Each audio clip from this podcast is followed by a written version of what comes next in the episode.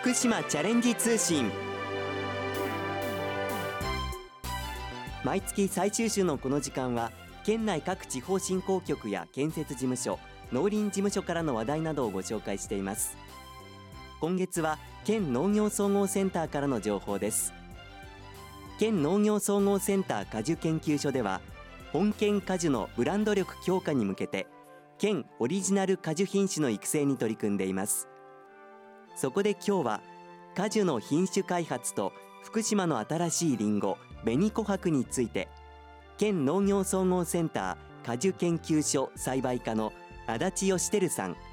生産環境部流通加工課の古川真理子さんお二人にお話を伺います。足立さん古川さんよろしくお願いします。よろしくよろしくお願いします。ではまず足立さんに伺います県農業総合センター果樹研究所。名前聞いたことがあるという方も多いと思いますが改めてどんな施設なのか教えていただけますか？はい。県農業総合センター果樹研究所は福島市飯坂町にある県の研究施設です。福島県は恵まれた気候風土により桃、梨、ぶどうやりんご、さくらんぼなどさまざまな果樹が栽培されています、はい。果樹研究所ではこれらのさまざまな果樹の安定生産を目指し栽培技術や品種開発病気や害虫の被害を防ぐ研究を行っています。特に品種開発では食味が良く近年の温暖化に適応可能な新品種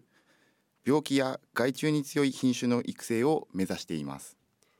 まさにこう福島の果樹を支えているという場所なんですね。で今お話に出ましたが品種開発についてもう少し詳しく伺いたいと思います。どのように品種開発されているんでしょうか？はい、えー新しい品種の開発はまず花粉交配によって実を結んだ果実から種を取ります。種をまいて成長した木から新たに実を結んだ果実について外観や食味栽培のしやすさを調査し優れたものの選抜を繰り返して行っています。はい種を獲得するためには1年。新たに実を結ぶまでに3年から10年。品質の評価に5年から10年がかかり合計で新品種が生まれるまでには20年程度を必要とします。本当にこう手間もかかるわけなんですね。その中で今日は品種開発福島の新しいリンゴ紅琥珀の話題ということで伺っていきますがスタジオに紅琥珀お持ちいただきました。あの通常の富士のリンゴと比べますとかなりこう赤みが濃いような印象なんですけれどもどんな特徴があるんでしょうか？はい。県オリジナル品種リンゴの紅琥珀につきましては平成4年から開発を進めて平成30年に品種登録がされました。はい。紅琥珀の特徴は名前の通り濃い紅色の外観に琥珀色に輝く蜜と、えー濃厚な食味が特徴ですまさにその名前の通りの色合いというわけなんですね。で実際に写真もありますが切ってみますとむしろ色がちょっとこう黄色っぽいさらに色が濃いような感じもしますね。でこちらなんですけれどもさらにこう詳しく特徴をもう少し教えていただけますか？はい、えー収穫期につきましては主力品種の富士に続いて収穫され貯蔵性に優れるため長期間楽しむことができます近年は気候の温暖化傾向によりましてリンゴの果実の色づきや蜜入りの確保が課題となっております。はい。紅琥珀の開発当時は外観と蜜入りの良さが評価される一方で強い酸味がマイナス評価となっていました。紅琥珀が持つ優れた貯蔵性は酸味を和らげ貯蔵中も蜜が減りにくい特徴は高く評価されましてえー試作協力農家の強い要望を受けて品種登録の手続きが決定されました農家の皆さんからの期待も高いわけなんですね、ではここからは古川さんにお話を伺っていきます。今お話しいただきましたご紹介いただきました紅琥珀。最新の研究の状況について伺いたいと思います。今どういった状況なんでしょうか？はい。近年リンゴ由来の機能性成分であるプロシアニジンという成分が注目されています。はい。プロシアニジンは、えーポリフェノールの一種でして内臓脂肪を減らす効果などが期待されている成分ですでこの紅琥珀にはプロシアニジンが他の品種と比べて多い傾向があるということが分かってきました。この紅琥珀は今加工品の研究も進めていらっしゃるということなんですけれどもそちらはどんな状況なんでしょうか？はい。紅琥珀をジュースに加工してもこのプロシアニジンの含有量があまり減らないということを確認しております。はい。また皮を剥いてから果肉が茶色く変化しにくいためとカットフルーツですとかコンポートのようにカットした果肉をそのまま加熱処理して食べる加工品にもおすすめです。また紅琥珀はとても濃い赤色の皮をしておりますのでそこはアントシアニンという成分が多く皮ごと絞ったり、えー皮を煮詰めたりして赤色を取り出してそれをジャムなど、えー混ぜることで加工品を赤からピンク色に仕上げることができます。今スタジオにドライフルーツとジャムをお持ちいただいているんですけれども色合い的にはどちらかというといちごに近いようなただ少し甘みも感じられるようなそんな雰囲気のお色合いに仕上がっていますね、はい。でこちら収穫の時期なんですけれども紅琥珀はいつ頃になるんでしょうか？と収穫は11月下旬頃に、えー収穫の時期を迎えます。収穫直後はやや酸味を強く感じるんですけれども冷蔵して2月から3月にマイルドな食味を楽しむことができます。じゃあちょうど今頃から収穫が始まるということになるわけですね、では、えー改めて古川さんからラジオをお聞きの皆さんにこの紅琥珀について呼びかけをしていただいてもよろしいでしょうか？はい。福島の新しいリンゴ紅琥珀蜜たっぷりの濃厚な味わいをぜひ堪能してみてください苗木販売開始から6年目となりまして果実販売は今後増える見込みです。紅琥珀の栽培や消費拡大に向けて今後さまざまな PR をしていきたいと考えております。では問い合わせ先について教えてください。はい、新品種や栽培方法については県農業総合センター果樹研究所電話番号が024-542-4191また機能性成分や加工適性については郡山市にあります県農業総合センター生産環境部流通加工課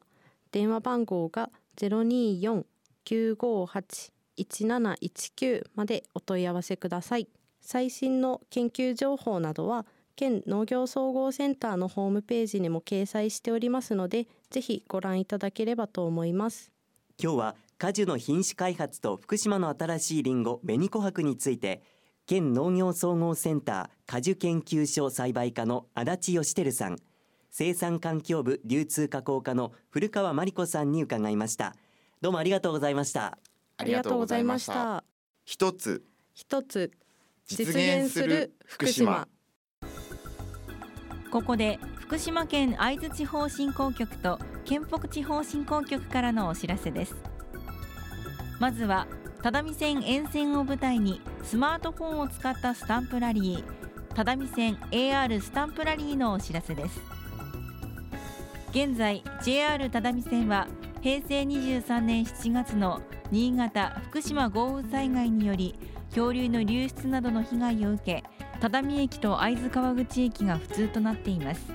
県では令和4年中の再開通を目指しており再開通に向けて沿線のビューポイント歴史文化などの魅力を広く知っていただくためにスマートフォンを活用したスタンプラリーを開催中です。スマートフォンアプリココアロをインストールし30箇所に設置したマーカーを読み込むとスタンプを獲得でき獲得したスタンプの数に応じて抽選でペア宿泊券など豪華景品をプレゼントします。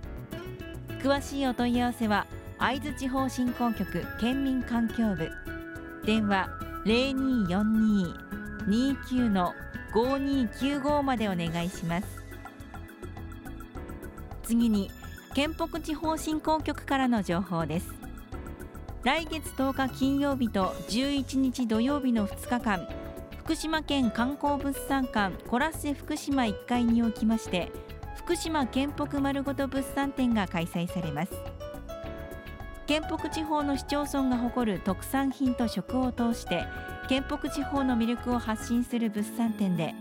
当日は伊達市のイノシシ川を使ったクラフトや郡町の新ブランド豚など各市町村の名産品が登場します。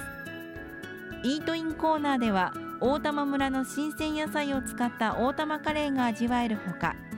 県北地方6つの酒蔵の日本酒飲み比べも楽しめますよ。また物産展商品をお買い上げの方には素敵なプレゼントもあります。開催日は12月10日金曜日11日土曜日の2日間で開催時間は午前9時半から午後6時半まで。開催場所は JR 福島駅西口より徒歩3分コラッセ福島1階の福島県観光物産館となります。詳しくは県北地方振興局企画商工部。電話024-521-2657までお問い合わせください。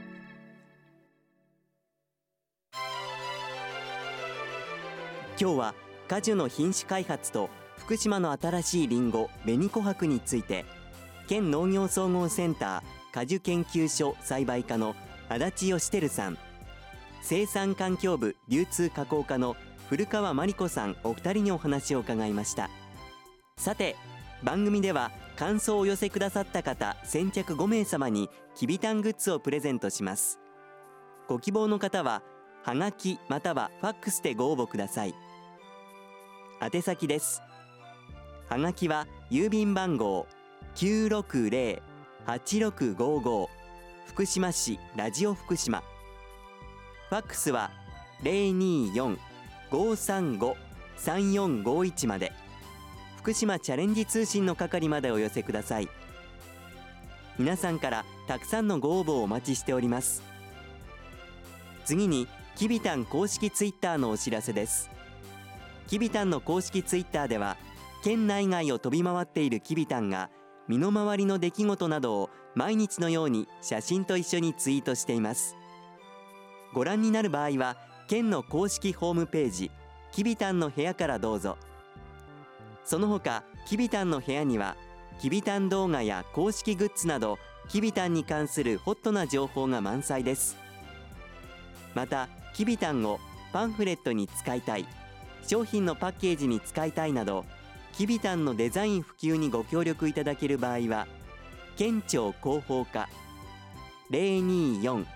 024-521-7015 024-521-7015までお問い合わせください。皆さんのご連絡お待ちしています。最後に福島県公式 Facebook 一つ一つ実現する福島のお知らせです。Facebook 一つ一つ実現する福島では食や観光にスポットを当てて福島県の良いところを写真とともに発信しています。たくさんのいいねをもらえるように観光地の話題や県産品のご紹介イベントのご案内などさまざまな情報を発信していきますので